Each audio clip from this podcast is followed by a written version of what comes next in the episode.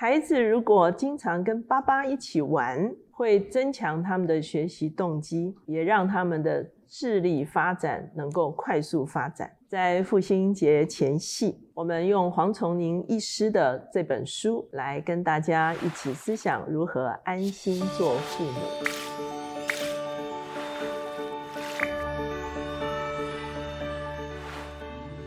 大家好，我是乔美伦老师，每两周一次在乔氏书房和大家见面。今天我们的单元是天书橱窗，今天我们介绍这本书就叫做《安心做父母》。我相信很多人都看过黄崇宁医师的呃视频哈，他基本上是网红了哈，所以呢，他有非常多的视频在讲这个。啊，教养的问题，他自己现在是马街儿童医院儿童感染科的主治医师，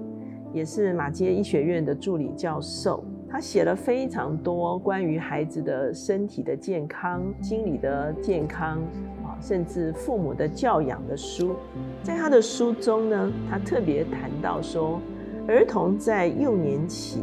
如果遭遇到了心理的创伤。其实对他的影响是一生之久的。他在书中特别提到，父母的教养有五种类型，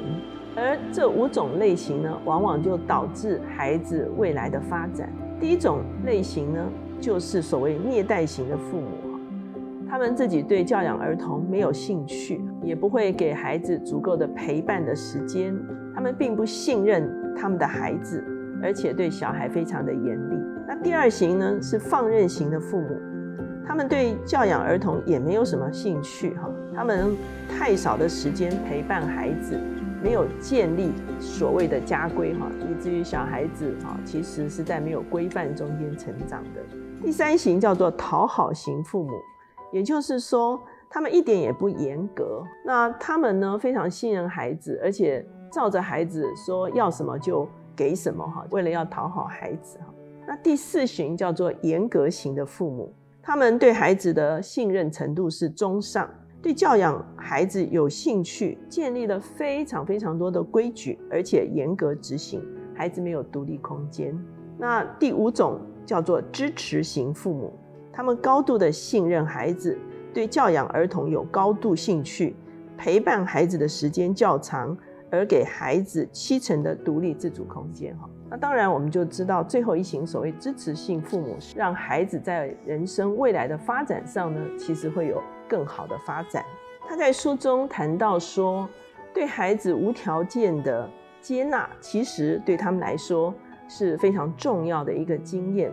他们曾经有过一个实验，也就是说，他把这个在学的孩子分成三组，那有一组呢是无条件被接纳。有一组是有条件被接纳哈，一组好像没有什么特别。可是如果三组都有考不好的情况中间呢，受挫指数最低的就是无条件被接纳的孩子哈。也就是说，当他受挫的时候，他不会啊过度的沮丧或者是一蹶不振哈。为什么呢？因为他知道，无论他做得好或者是做得不好，他都是被接纳的。而成长性思维应该是父母送给孩子。最好的礼物哈，那成长是思维跟负面思维其实刚好是相对的。负面的思维就是父母常常会对孩子说负面的话，而这些负面的话往往会导致三种结果。第一个就是孩子把负面的思想个人化，也就是说无论发生什么事都是我的错。他也可能把负面的思想广泛化，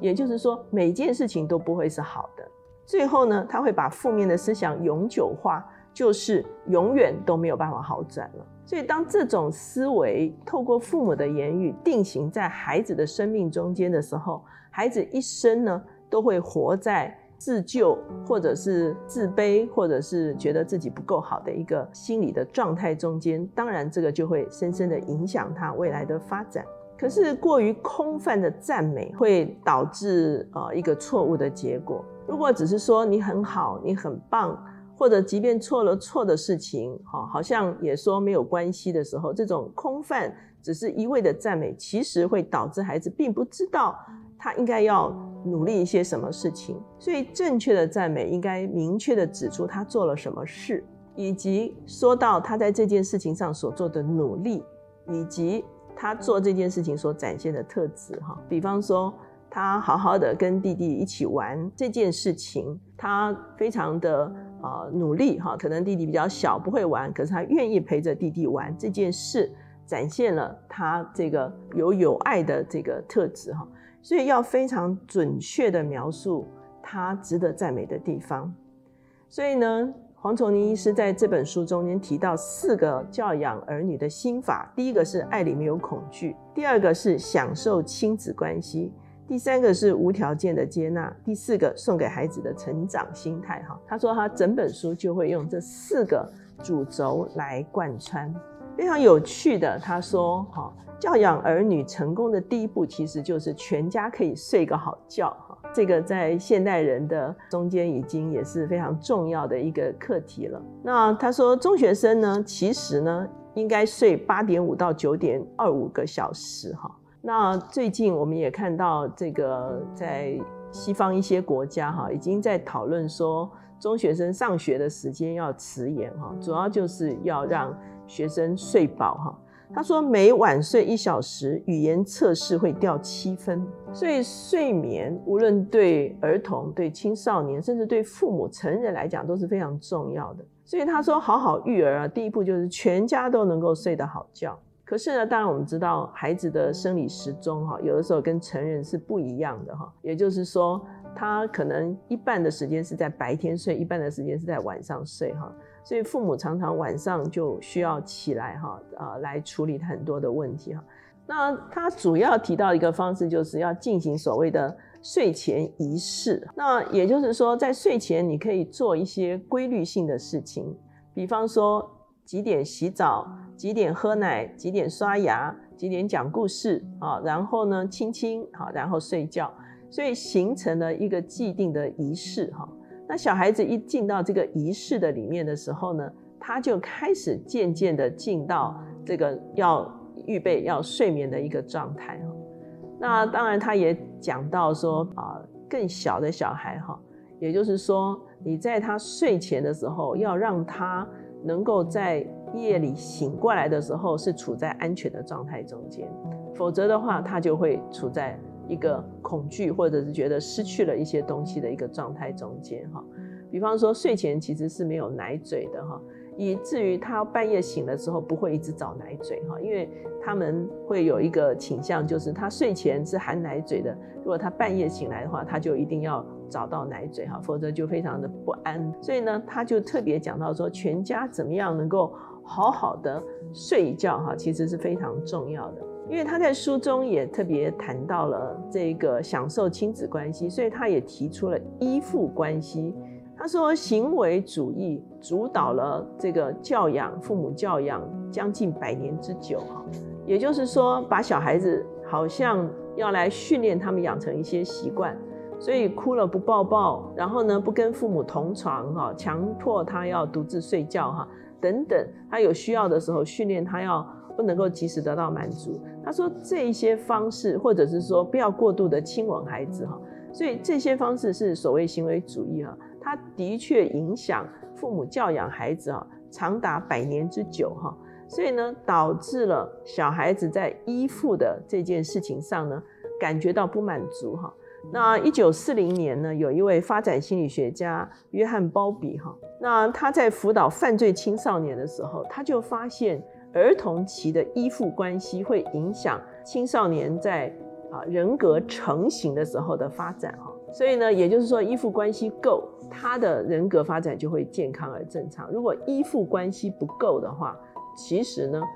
在青少年期就会出了问题。所以他在一九五九年的时候，他就提出来一个概念，叫做分离焦虑哈。现在很多的父母都知道，小孩子，比方说有的妈妈去上厕所，小孩子会说啊，妈妈不见了哈。那有的时候父母不在哈，别人来带哈，小孩子也会有分离焦虑哈。也就是说，如果没有正确的依附关系的话，就会产生分离焦虑哈。有三种不同的依附关系哈，焦虑型的依附，当妈妈离开的时候，他就是有强烈的分离焦虑；妈妈回来的时候，他虽然想要拥抱，可是却对妈妈拳打脚踢，甚至咬人哈。也就是说，他把这个愤怒发泄在妈妈身上哈。也有所谓逃避依附型，也就是妈妈离开的时候，他一直找妈妈，妈妈回来的时候，他却非常冷淡，哈，甚至会逃避。也就是说，他已经不再期待这个妈妈的拥抱。那当然，最好的就是所谓安全的依附型，哈。